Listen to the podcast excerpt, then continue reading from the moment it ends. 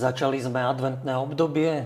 Tento rok je najkratšie možné, lebo posledná adventná nedeľa už popoludní budeme ju sláviť ako štedrý deň.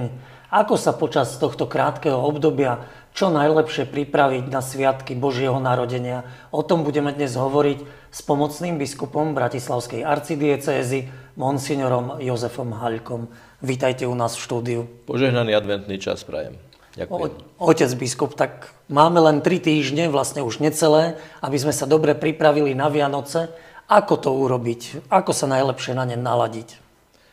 No čo je cieľom každého adventu, ale aj každého, každého adventu, ale aj každého veľkopôstneho obdobia, aj vianočného, veľkonočného a cezročného, z rôznych strán máme ten istý cieľ prijať Pána Ježiša ešte hĺbšie do nášho života, ako nášho osobného spasiteľa, vykupiteľa, záchrancu, výťazného, prítomného, účinného a e, v dotyku s ním. Toto je základný cieľ všetkého snaženia církvy je e, prijať Ježiša a pomôcť prijať Ježiša ako osobného záchrancu. A tomuto je podriadené vlastne všetko.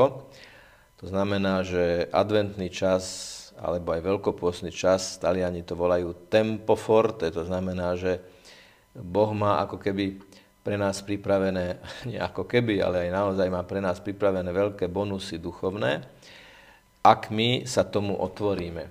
A keďže očakávame narodenie, alebo na Veľkú noc očakávame e, smrť a vzkriesenie pána Ježiša, tak sa na to aj duchovne pripravujeme, aby sme nežili len medzi minulosťou a budúcnosťou, ale aby sme prežívali prítomný okamih. Ježiš sa chce narodiť v tomto roku 2023 do tejto našej konkrétnej situácie, v ktorej sa nachádzame. E, keď sa pripravujeme na narodenie dieťaťa, tak je to také nadšené očakávanie, kedy príde do rodiny, čaká sa ten termín pôrodu. Je aj advent o takomto radostnom očakávaní, alebo skôr naopak, je to ticho, rozímanie, naozaj také uzobranie sa? To nestojí proti sebe. Môže to byť aj radostné a pritom to môže byť aj sústredené, aj tiché, aj nasadené v tej, tej askéze, pretože je naozaj veľmi užitočné si v tom adventnom čase dať nejaké predsavzatie, povedzme aj nejaká dovolená dobrá vec, ktorú človek môže robiť a nie je hriešná, ale predsa si povedať, ja teraz v rámci takého toho adventného tréningu, keďže aj Ježiš sa zriekol sám seba, keď sa narodil v chudobe, keď zomrel na kríži, Boh sa stal človekom, ponižil sa, prišiel medzi ľudí, tak v tejto logike aj ja, aby som sa ponížil a urobil si od seba nejaký odstup, tak je dobre si povedať, že toto, čo robievam a čo robím veľmi ráda, čo mi podľa chutí, tak teraz v adventnom období sa toho zrieknem s úmyslom, aby odstup od materiálnych vecí ma prehlbil vo veciach duchovných, ktorých jadrom stále to zopakujem, že je osobný vzťah ku Kristovi. Čiže môže to byť také zriekanie sa sladkosti, obľúbeného jedla, nápoja, možno menej televízie, alebo zobrať si vlastne knihu do ruky? Určite by to malo byť zrieknutie sa niečoho, čo ma aj niečo stojí. Hej? Lebo musím povedať, že keď si mi na veľký, veľkopôstny čas, povedzme, zriekneme sa mesa, alebo v piatok nejeme meso, ale jeme tvarohové parené buchty posypané kakaom, tak myslím, že o nejakom poste veľmi hovoriť nemôžeme. Komu to samozrejme chutí. Čiže musí to byť niečo, čo ma niečo stojí, lebo čo nič nestojí, za nič nestojí, tak, tak to čítame v knihách.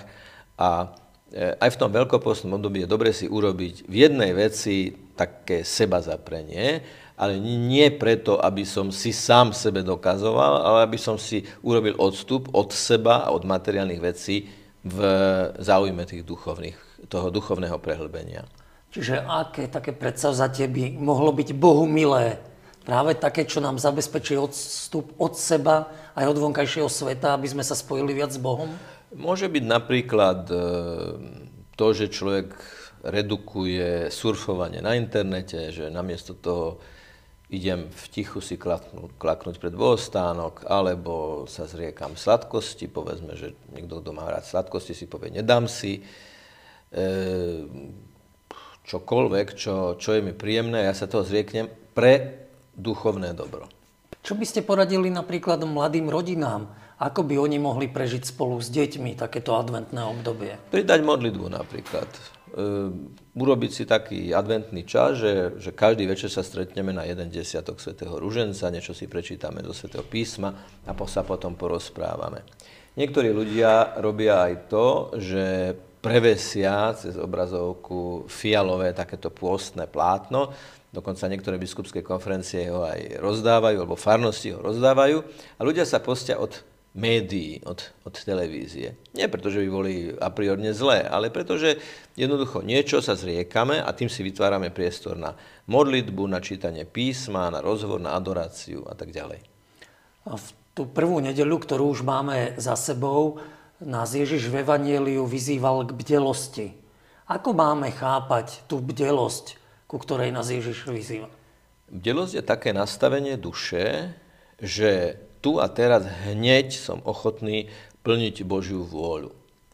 Niekto chápe bdelosť ako, že nesmiem stratiť signál a nesmiem si nevšimnúť niečo, ale to by bolo veľmi málo. Bdelosť nie je len o čiste o sústredenosti na nejaký neutrálny signál. Bdelosť je e, citlivosť na Božie impulzy pre konkrétnu chvíľu, v ktorej sa nachádzam tak, takú bedlivosť môžem prijať nám všetkým, aj našim divákom, aby sme naozaj prežili teda advent tak, aby Božie narodenie bolo pre nás naozaj skutočné v našich životoch. Otec biskup, ďakujem veľmi pekne. Požehnaný advent a požehnané Vianočné sviatky samozrejme.